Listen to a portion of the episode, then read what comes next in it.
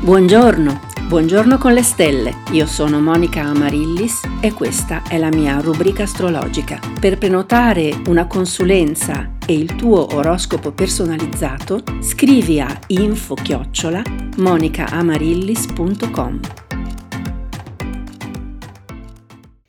Buon martedì 24 maggio 2022. Oggi abbiamo la luna ancora nel segno dei pesci praticamente fino a stasera alle 23.40 quando entrerà nel segno dell'ariete.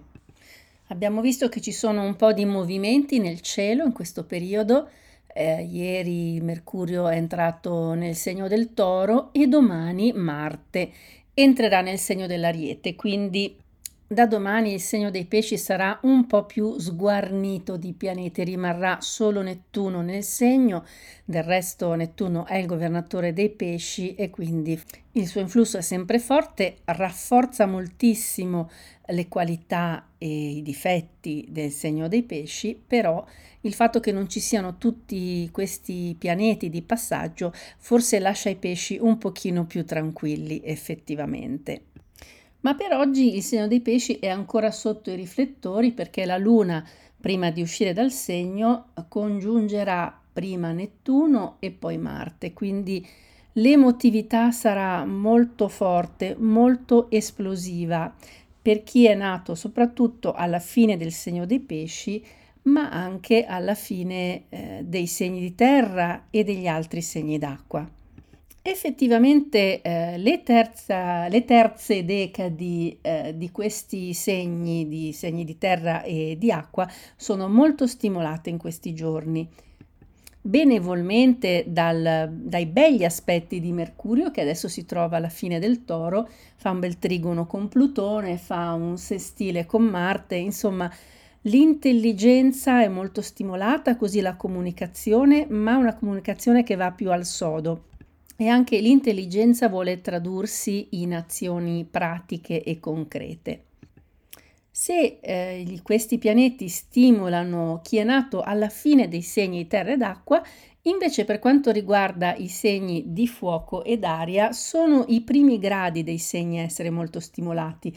Infatti abbiamo Giove all'inizio dell'Ariete, il Sole all'inizio dei Gemelli, e quindi anche queste eh, decadi, le prime decadi, non solo, ma soprattutto chi è nato nei primi giorni dei segni di fuoco ed aria è molto stimolato a prendere l'azione, a essere dinamico e proattivo. Vi avevo detto che avrei parlato un po' di più dei gemelli, visto che il Sole è appena entrato in questo segno e rinnovo ancora il mio augurio a tutti i gemelli che eh, hanno compiuto e compieranno gli anni eh, nei prossimi giorni. Ebbene, i gemelli sono un segno d'aria, un segno mobile o mutevole, ovvero posto alla fine della stagione e quindi molto adattabile, molto capace di seguire il flusso e cambiare con le circostanze. Un segno d'aria quindi sicuramente molto adatto alla comunicazione, capace di astrarsi di non rimanere sempre appesantito dai problemi, ma di ironizzare in modo da prendere un po' le distanze da quello che sta succedendo. I governatori del segno sono Mercurio e Y. Y è un pianeta ancora in incognita, è stato teorizzato da Lisa Morpurgo, la grande astrologa di cui segue il metodo, e questo corpo celeste che ancora non è stato scoperto o identificato con sicurezza, sicuramente va a completare la griglia zodiacale, la griglia quindi dei pianeti che costituiscono il nostro DNA zodiacale.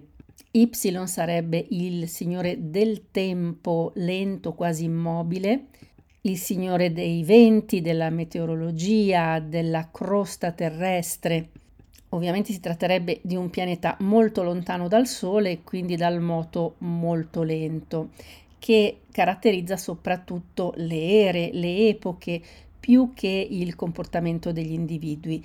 Ma nel segno dei gemelli, eh, vi ricordo che sono gli stessi governatori per i gemelli e la Vergine, ovvero Mercurio è in domicilio primario nei gemelli ed è in domicilio base nella Vergine e viceversa per Y che è in domicilio base nei gemelli e in domicilio primario nella Vergine.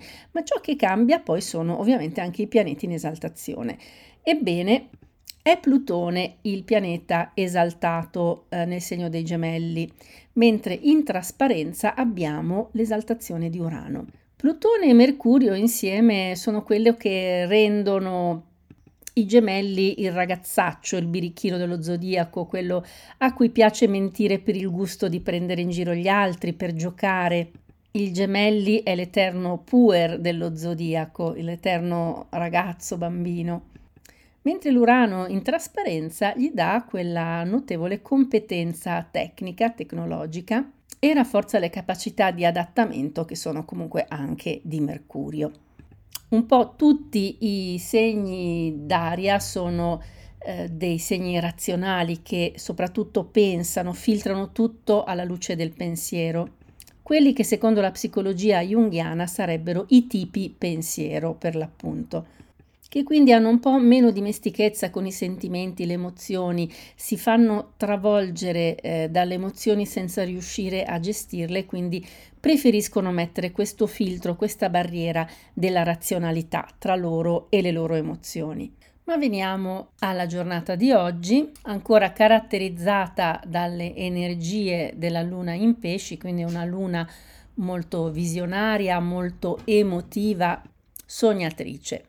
Ovviamente sono i segni d'acqua e di terra che ne traggono maggior beneficio, mentre eh, disturba di più soprattutto Sagittari, Gemelli e Vergine, in particolare quelli della terza decade. Bisogna dire anche che ora che i pianeti si sono un po' più sparpagliati, mentre per parecchi mesi li abbiamo avuti concentrati nel giro di 3-4 segni, adesso si sono un po' ampliati a ventaglio e quindi un po' tutti i segni hanno, ricevono delle energie positive e delle energie meno buone, quindi un po' più di fastidi. Quindi le cose si bilanciano sicuramente molto in questo periodo. Ma vediamo che cosa succede all'Ariete, che comunque gode del bellissimo passaggio di Venere e di Giove nel segno e quindi c'è una rivitalizzazione in atto, soprattutto dal punto di vista emotivo, affettivo. Quindi è probabile che molti arieti in questo momento siano concentrati sulla vita affettiva e sentimentale. Il toro sta andando piuttosto bene, direi che viaggia spedito verso i propri obiettivi senza grossi ostacoli, sono quello di Saturno che a volte aggiunge qualche peso e qualche responsabilità di troppo. Ma oggi con la luna in pesci sono molto in sintonia con le proprie emozioni. Per quanto riguarda i gemelli, c'è sicuramente una rivitalizzazione col Sole nel segno, e Giove e Venere in buon aspetto. Ma non dimentichiamo che ci sono ancora i pianeti dai pesci che danno un po' di fastidio ai gemelli, soprattutto quelli della terza decade che quindi potrebbero essere un po' agitati, un po' nervosi. Per quanto riguarda il cancro va un po' ad onde, va su e giù tra fiducia e sfiducia, pessimismo e ottimismo soprattutto che a partire dalla terza decade con questi appoggi da parte dei pianeti alla fine dei pesci sarà un po' più sostenuto e in grado di accettare ciò che succede ma anche di rispondere e combattere. I leoni della terza decade anche sono un po' colpiti da alcuni aspetti poco piacevoli come la quadratura di Mercurio che eh, li rende un po' gaffeur e poco concentrati. Però il trigono di Giove dall'Ariete e il trigono di Venere li rivitalizzano, danno loro la carica, li rimpolpano di vitalità e di amor proprio. La Vergine ritrova il sostegno di Mercurio, quindi lucidità mentale, capacità di gestire i rapporti, ma anche l'organizzazione mentale. È vero che eh, le opposizioni dai pesci, soprattutto per la terza decade, sono ancora un po' fastidiose, faticose, ma perlomeno sia il transito della Luna che di Marte dureranno ancora poco. Per la bilancia il sostegno viene dal Sole e da Saturno, ma Venere e Giove in opposizione ogni tanto possono portare degli alti e bassi d'umore o di vitalità, di fiducia in se stessi. Lo scorpione in questo momento risente molto degli ostacoli esterni e a volte non ha completamente fiducia in se stesso. E invece sappiamo che eh, lo scorpione ha sempre tantissime risorse a propria disposizione, anzi più gli sembra di essere arrivato in fondo e più è capace di rialzarsi. E in questo lo aiuteranno la Luna, Nettuno e Marte dai pesci, quindi ci saranno sia risorse emotive che di energia vera e propria. Anche il Sagittario è un po' stretto tra due fuochi, ovvero il bell'aspetto di Venere e Giove da una parte e gli aspetti invece un po' fastidiosi che arrivano dai pesci e dall'opposizione del Sole che si trova in gemelli. Quindi anche per il Sagittario ci sono degli alti e bassi di vitalità, di umore, ma tutto sommato le cose stanno migliorando e il Sagittario riacquista pian piano fiducia in se stesso giorno dopo giorno soprattutto grazie al proprio eh, pianeta guida, proprio pianeta governatore che è Giove in buon aspetto. Anche per il Capricorno le cose si sono complicate recentemente. Prima il Capricorno aveva degli aspetti fortissimi che lo sostenevano, mentre ora si sono un pochino diluiti. Ma comunque ha sempre parecchi alleati in questo momento Mercurio, Urano, Nettuno, la Luna e Marte, ancora per poco, ma anche Marte e soprattutto dal punto di vista delle relazioni, soprattutto quelle affettive o di amicizia, che potrebbero esserci dei problemi. Quindi Capricorni, datevi da fare, apritevi un po' di più. L'acquario sta andando molto bene, o perlomeno molto meglio rispetto a qualche settimana o qualche mese fa, con tanti aspetti positivi che vivacizzano soprattutto la vita sociale dell'acquario, vita sociale e anche sentimentale, bisogna dire. Ma comunque con Saturno nel, nel segno gli acquari procedono belli dritti e solidi nel proprio percorso verso i propri obiettivi. E arriviamo ai pesci che sicuramente negli ultimi tempi hanno avuto un bel da fare, veramente tante novità che si saranno susseguite nella vita degli amici pesci con tante idee, tanti progetti, buoni propositi per il futuro che non sempre poi riescono a essere realizzati, anche se soprattutto chi appartiene alla seconda decade ha un bel aiuto nel concretizzare, nel portare a realizzazione tutto eh, ciò che si è progettato e pensato, ovvero Urano in buon aspetto. Urano è un po' il realizzatore dello zodiaco. Chi è della prima decade con il Sole in eh, dissonanza, ebbene potrebbe avvertire qualche fastidio in questi giorni, mentre chi appartiene alla terza decade va alla grande con eh, grandi idee, grandi sogni e attenzione a che non diventino illusioni, ma potete farcela, cari pesci, a realizzare almeno parte di questi vostri sogni. Abbiamo concluso la nostra rassegna zodiacale e vi ricordo che ovviamente tutto questo è un'indicazione generale perché eh, per poter fare delle previsioni accurate bisognerebbe basarsi sul tema natale, quindi individuale e unico, che è basato non solo sulla data, ma anche sull'ora e sul luogo della nascita.